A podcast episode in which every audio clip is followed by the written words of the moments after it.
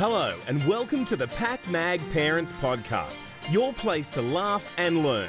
Everything we do is to make the lives of everyday parents easier. Without further ado, let's welcome our hostess with the mostess, Bree James. Well, hello, hello, and welcome back to the PakMag Parents Podcast. I'm Bree James, and today we're going to talk to the wonderful Julia Nowland about raising an inclusive child. Now, diversity, as we know, is a fact of life. However, teaching children about differences can be a bit tricky sometimes, um, especially when they point them out. And, you know, it's, you know, it's one of those moments where you do hold your breath as a parent sometimes with their observations. And as adults, we can be a little bit unsure if we're sending the right message or how to start the conversation. And that puts us off from going there in the first place. However, it's really essential for us as parents to teach our children about diversity and inclusion through both conversations and actions. So, we're going to get Julia Nowland on Zoom to explain to us how we can help our children understand the value of inclusivity and to accept those around them for who they are. Let's get her on Zoom. It's time to get to class. So we're talking about raising an inclusive child today. So tell me what is an inclusive child first of all? So i guess um, an inclusive child is is someone who um, you know is welcoming to all people kind of regardless of their differences. Um, so there's someone who's you know compassionate empathetic um, they're independent in their thinking and they don't really follow the crowd. Um, so it, really it's it's the idea of um, how do we live with one another?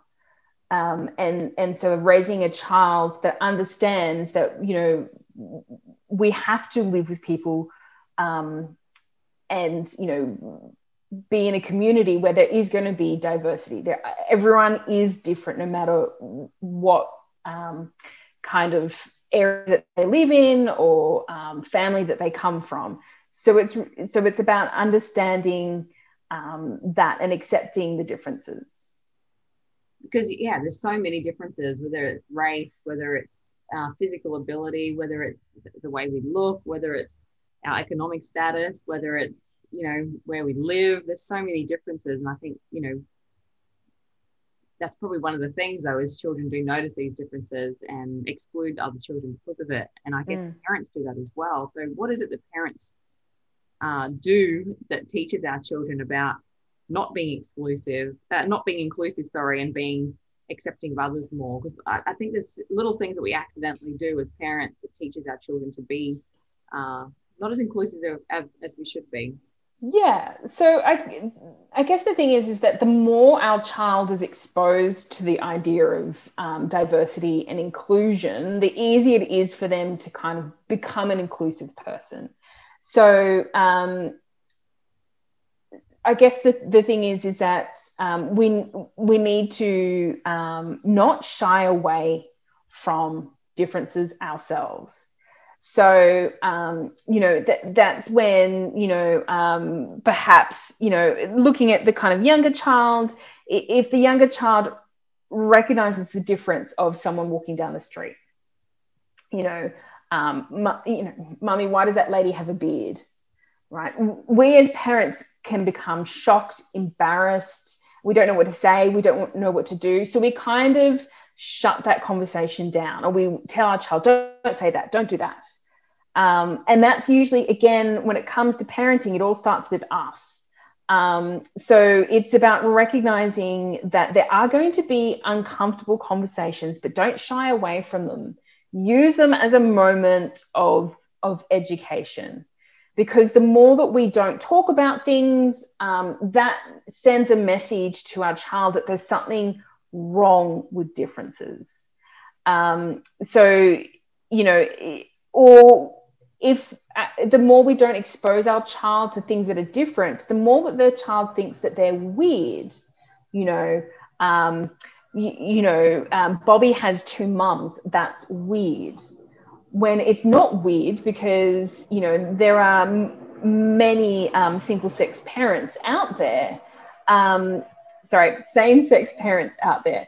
So it's, it's about um, exposing the child to understand that there are things that are different, but just because it's different doesn't automatically make it wrong or bad or weird. So then that moves us next into the language that we use.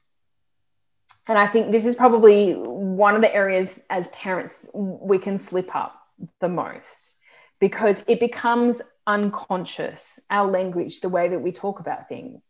And that could be anything from saying to your child, oh, like, who's that? Or, or um, who's that autistic kid in your class? Right. So that's actually labeling the, the difference instead of actually going, okay, we need to look at the um, like m- what we call more person first language. So if you're trying to think about who that child is um, that has autism in your, so you might say, who who's that? What's the name of that boy in your class who has autism? So you're saying, what's the name of them? I can't remember the name of, of that boy in your class who has autism, as opposed to who's the autistic kid in your in your class. So it is just the shift, recognizing that they are a person first. Because that's the other thing that happens when we start going down differences is that we take away um, the kind of the humanity of the person. We start uh, looking at them more as objects rather than people. So we we look at the differences and say that um, difference makes them less human to me because they because of the, the gap um, between them and me. So we need to actually start looking at the similarities. So that becomes the next point is um, while it is easy to point out the differences, what about the similarities? So just because, um, you know, just because um, someone in high school, you know, is a has a different religion, doesn't mean that they don't love footy just as much as we do. Um, just because um, their religion mean um, states that they have to wear um, particular clothes doesn't mean that they don't love fashion like we do. So it's about actually recognizing that there are similarities. There are similarities that that we have in common that make us human. And the more that we start realizing that and we start humanizing them, rather than um, just making them um, dehumanizing them, making them feel so foreign, um, we're more likely to become more compassionate. Um, and we we face our fears and we learn to become more sensitive yeah because often you know we've been raised in households ourselves that you know language wasn't such a big thing back then but it's becoming more and more prevalent in our society that we're having to be really super mindful of how we use our language yeah and and i guess you know that um, can throw up a, a big argument around you know oh how pc do i have to be um, but I, I, guess the thing is is that um, kids are always going to watch us, watch what we do, and we model behaviors to them. Um, I think it just reminds me of one of the um, best um, TV ads I, I ever saw um, around parenting modeling behavior. Um, but it was around alcohol. And so I don't, I don't know if you guys ever saw it, but it was a dad that would say to the kid, Get me a beer from the fridge. So the kid would go to the fridge, get the beer for the dad, and give it to him. And then you saw him kind of the circle. And so the kid became the dad, saying to their kid, Go to the fridge and get me a beer. So it's actually about the fact that, you know, we do model behavior to our kids um, in ways that we don't even realize um, and how it's going to impact them, how they are going to take that on. Um, you know, if if we, um, you know, are if we tend to um, have friends um, that are in the kind of same bubble as us, so you know, we have so many similarities in this bubble then um, you know then our kids are going to naturally want to have the same sort of bubble with their friends as well if that makes sense we're not talking about the bubble. Yeah. So it's it is about recognizing for us you know how can we actually expose our children to diversity um, and expose ourselves a little bit more you know challenge ourselves around you know how inclusive am i? Um, you know because people often say oh i don't see differences but it's not about being blind to differences they exist but it's about not putting a value judgment on differences. Yeah that's such a you know an important topic. So have you got any last minute strategies for us listening um, for us to raise an inclusive child? Um, yeah so I, I guess the thing is is um, to um, i guess really think about you know um, how much again it's, it's around the language and the way that we model but just to have a look at the, the value that we put on um, particular things. So you know, um, if we put value on, oh, you've you know, you've you've got to go to private schools, or um, you know, what is that message that we're that we're sending to our children? Is it are we sending that message of you know um, exclude others? We are elitist. Um, I mean, no one I, I imagine comes straight out to the kid and say, "Hey, let's be elitist." but there is a message that we send. So it's noticing that subtle message that we're sending and then also recognizing you know when we slip up um, and having that conversation with our kids. So you know um, sometimes you know kids are a little bit more i don't know woke than their parents. So you know they they are learning this stuff. There is google out there. And so they may pull us up on our language and the way that we're viewing. And it's about, okay, let's have that conversation.